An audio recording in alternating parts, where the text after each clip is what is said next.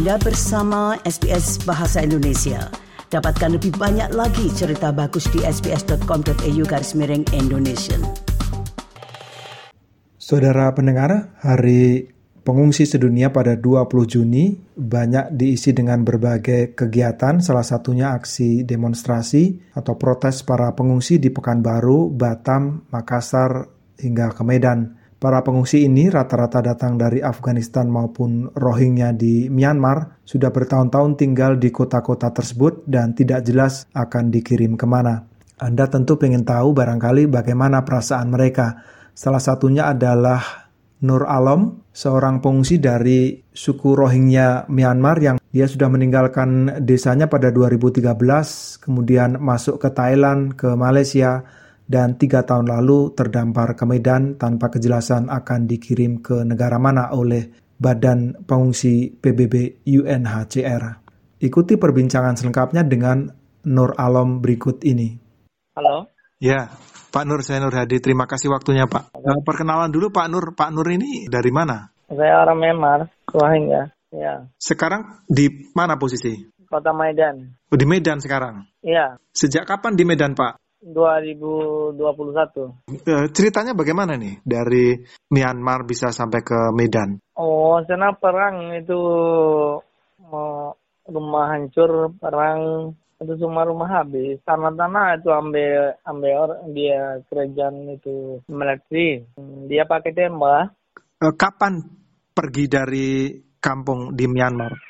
Saya dari kampung Myanmar 2013. 2013? Iya, lari dari kampung saya. Anak saya itu dari Kem Bangladesh sampai ke Sulawesi Utara. Saya dari Malaysia masuk itu jumpa anak. Hmm, jadi terpisah dulu? Ya, dulu kan Malaysia. Anak saya itu istri, bapak, ibu semua 2017 lari Bangladesh. Rumah hancur, rumah pakar. Sekarang apa yang ya. dilakukan di Medan? Tak ada kerja sini. Tak ada pekerjaan? Tak ada. Lalu untuk ada kerja. untuk kebutuhan sehari-hari? Hari-hari tidur makan itu salat, ya macam itulah. Ada kerja sini, buat apa? Ada yang bantu? Tak bisa kerja itu ah, itu pemilik IUM kasih itu siap bulan bagi uang makanan saja. Oh, IOM setiap bulan membagi uang untuk makan. Iya, itu kan eh, anaknya sudah besar. Itu dia dapat 500 satu bulan. Satu orang anak-anak 500 saja. Bapak dapat berapa?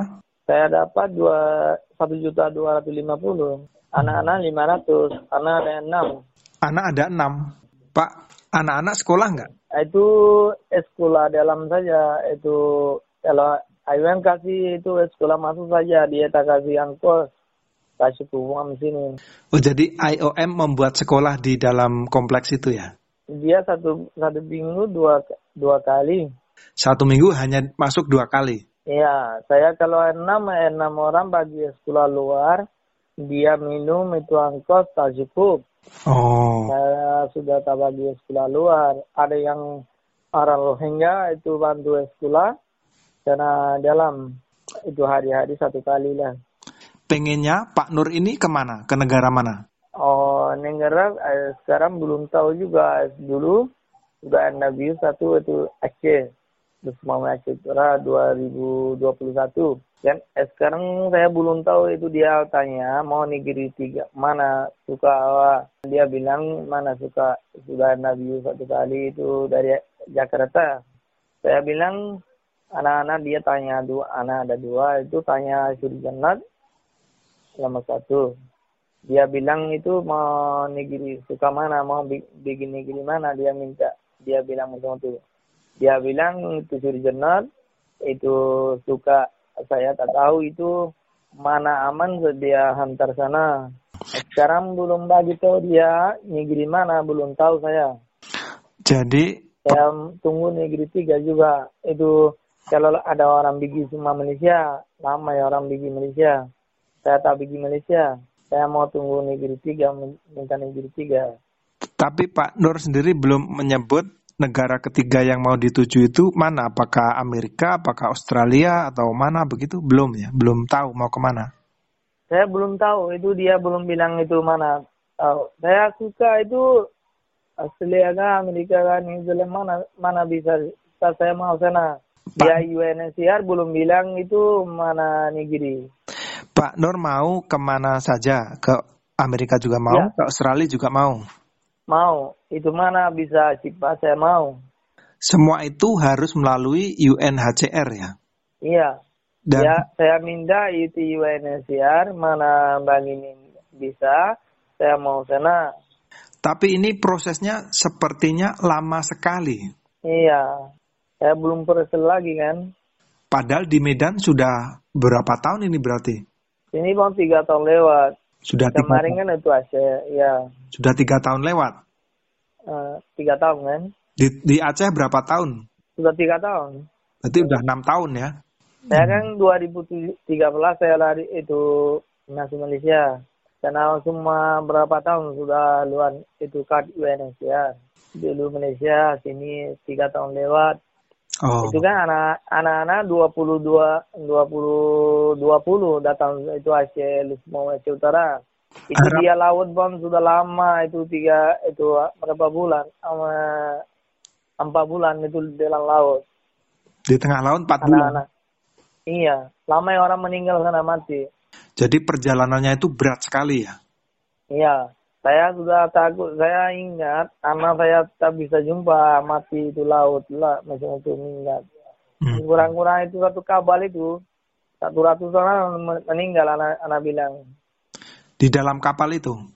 Iya. Banyak yang meninggal?